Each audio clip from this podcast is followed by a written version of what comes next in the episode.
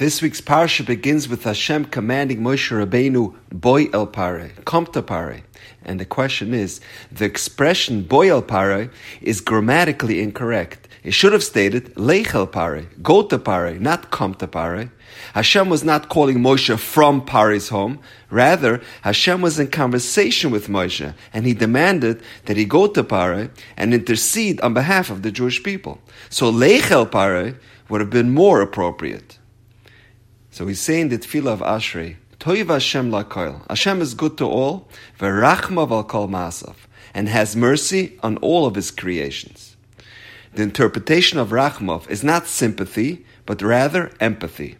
V'rachmav. Hashem is not only sympathetic, but more than that, empathetic. So what's the difference?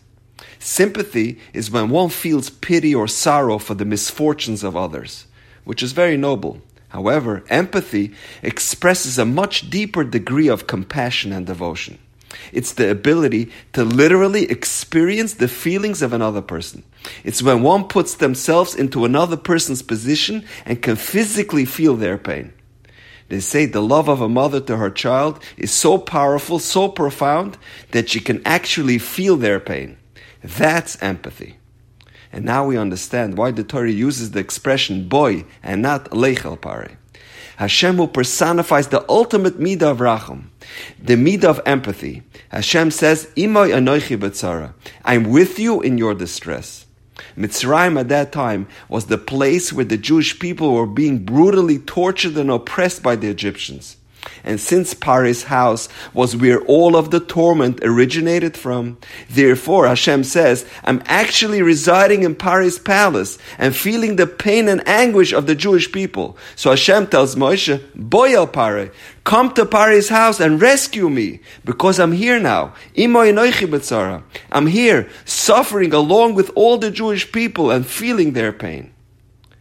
Perhaps that is why when Hashem originally asked Moshe to be the redeemer of Klal Yisrael, Moshe replied, Mi anoichi ki elech el pare, which on the surface appears inappropriate. It seems as if it's an attempt by Moshe to shirk his mission and responsibility.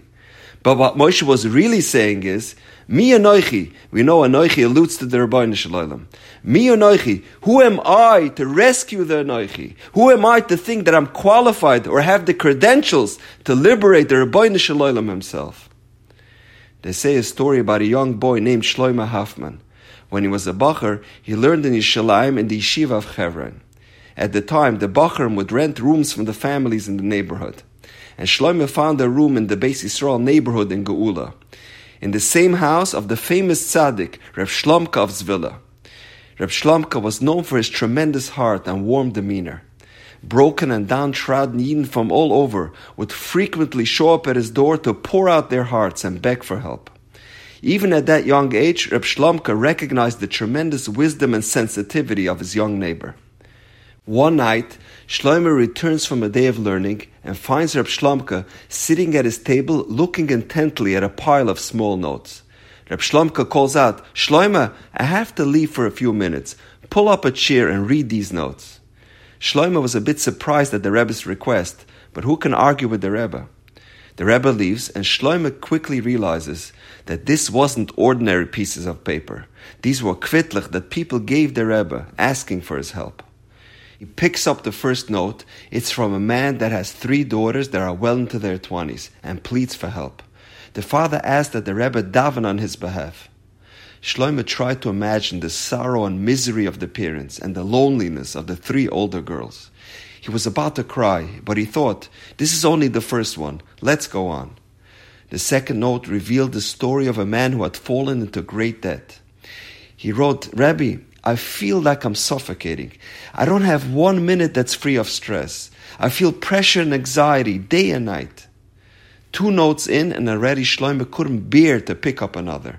This was so much harder than anticipated. But the Rebbe asked, so he carries on. In the third note, a tremulous handwriting told a harrowing story. A young mother who had been in remission from a dreadful disease had just been informed that her illness had returned. She writes, Rebbe, I'm so worried about the future of my young children. Shlomo puts down the note and lets out a deep sigh. He couldn't even finish reading the rest of the note. He looks up at the dozens of notes that he was still supposed to read, but couldn't muster up the strength to go on. And just then, the Rebbe walks back into the room and says, Shloima, you finished reading all the notes? He says, Rebbe, I read a few, but I had to stop. I was completely overwhelmed. Rebbe, how can you bear the pain of all these broken Yidden? He tells him, Shloima, every Jew must read the Kvitlich of other Yidden.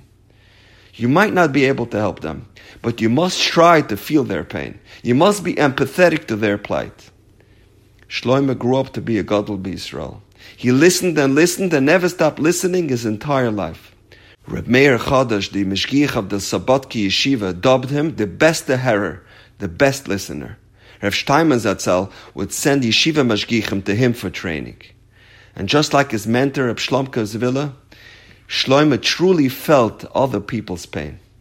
Unfortunately, we get bombarded with requests from people that are hurting on a daily basis. We open our phones and it seems that a day doesn't go by when we read of another campaign on behalf of a desperate widow or an impoverished kala or a family that needs medical help. We can't always help everybody, but the least we can do is to be empathetic and feel their pain. We can't always help them out financially, but we can all open up a Tehillim and daven on their behalf. We live in a world of Hester, a world of concealment, where Hashem's presence isn't always visible. Sometimes it feels as if He's abandoned us. But we have to remember, Boyal Pare, Hashem said, Imoy Anoichi B'tzara. Hashem is right here with us, empathetic to our plight. We don't always see it, but we have to know He's right here with us. And now, we know. Have a wonderful day.